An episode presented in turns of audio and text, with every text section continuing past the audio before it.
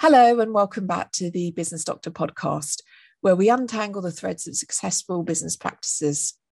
I'm your guide on this journey, Clare Harrall, and with us today is Joe Regan from the Moore Kingston Smith People Advisory Team and Dan Adler, partner at Apiary Capital, who brings with him two decades of private equity prowess. We're going to unlock the role of people in successful private equity transactions, exploring how businesses can sync their people plan with their aspirations and what private equity firms seek during due diligence. So, Dan, can you explain how businesses can align their people plan with their aspirations for private equity investment? Okay, so I think um, the, it's really important to say that the people element is the key part of the business plan. It's the key element um, that we're looking to test. And culturally, do we have a fit and a shared vision for um, the lifetime of the private equity investment? And I think from a management team's perspective and from founders' perspectives, I think it's it, it, for them to be honest with themselves and question are they up for the journey working with private equity because it feels very different when you bring on board private equity and i think also is their team around them up for that journey as well how do private equity firms address their gaps well, I, I, think, I mean, the first point is to identify where those gaps are. And I think you do that in collaboration with the management team. That's really important. And I think the most important message is um, if you are adding additional uh, bench strength to the management team at the time you're doing the deal, is to not uh, squash the good parts of the business uh, that exist today to not squash that entrepreneurial flair and what's growing the company today. So I think bringing new members into the team again is it's really important obviously capability but in terms of their cultural fit and alignment with the management team as well but i think what can be valuable if you are adding to the team is those additions to the team typically that can be cfo and chair they're probably the two most um, often uh, regularly filled uh, roles uh, at the point of doing a PE deal if they have prior PE experience, because I think that is very additive then to the incumbent management team. Thanks, Dan. So, Joe, can you share your experiences in helping clients shape people plans that align with their business objectives? So, for us, um, when we did this for a client in media marketing services, it was very much around looking at uh, readiness to launch into that process. And one of the great th- uh, products that we've got in our um, itinerary, if you like, is that we've got our Talent 360 which identifies those skill gaps and their readiness to launch a sale process.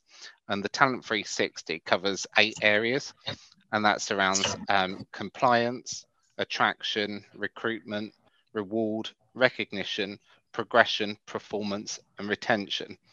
And for compliance, we look at things like contracts of employment, we look at national minimum wage, we look at the right to work.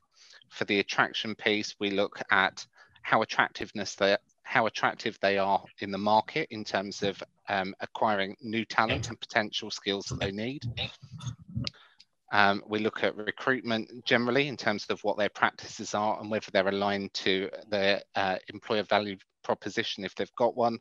Reward, we look at benchmarking, salary benchmarking against competition, and then recognition in terms of uh, how engaged the team are that sit within that um, business progression, we typically look at things like a competency framework, and then performance, we'll look at a performance development plans, an appraisal system, and then for retention, we generally look at their culture to see what that looks like.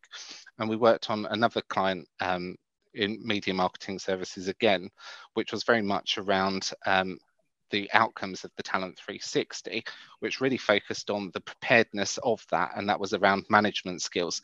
So some of those developments that we did were around resilience training. We looked at managing through change and developing yourself and your team. And then also we looked at things like succession planning as part of this as well. So readiness and if founders do tend to leave at the point of acquisition, who is in going to be still remaining in the organization that's able to take that business forward with um, that investment. Dan, what are the crucial elements during due diligence? What do private equity firms generally seek in a potential transaction? Yes, and I assume, Clare, that question specifically on the people element of the business in terms of. Uh, yeah, absolutely. Yeah. yeah. Uh, yeah, absolutely. So, I mean, look, I mean, like every other element of a business that PE looks at, um, there it has been a flurry of products and services developed to help us assess the opportunity. So we will use tools such as psychometric tools, um, uh, personality tests, but the fundamental um, t- tool in our kit is referencing. And whether we choose to do that referencing through an independent specialist or whether we do that ourselves, that will depend on um, our expertise and our knowledge of that particular sector or and how large the team that we're trying to appraise and to review. But I think the number one thing we're trying to understand is is that team capable of taking the business on that journey going forward? And coupled to that is what's their motivation? And motivation, as you know, is quite a subjective thing. And I think getting to know the people is really important. And that's why the types of business we invest in, we like to take a long time to get to know the management team were being asked to back. And that goes two way, by the way. We encourage them to do the same with us as well. The referencing goes two ways. But I think it's understanding are these guys up for the journey and why are they choosing to go down the PE route? What if the team is willing but potentially not up to the task? How does the business proceed then?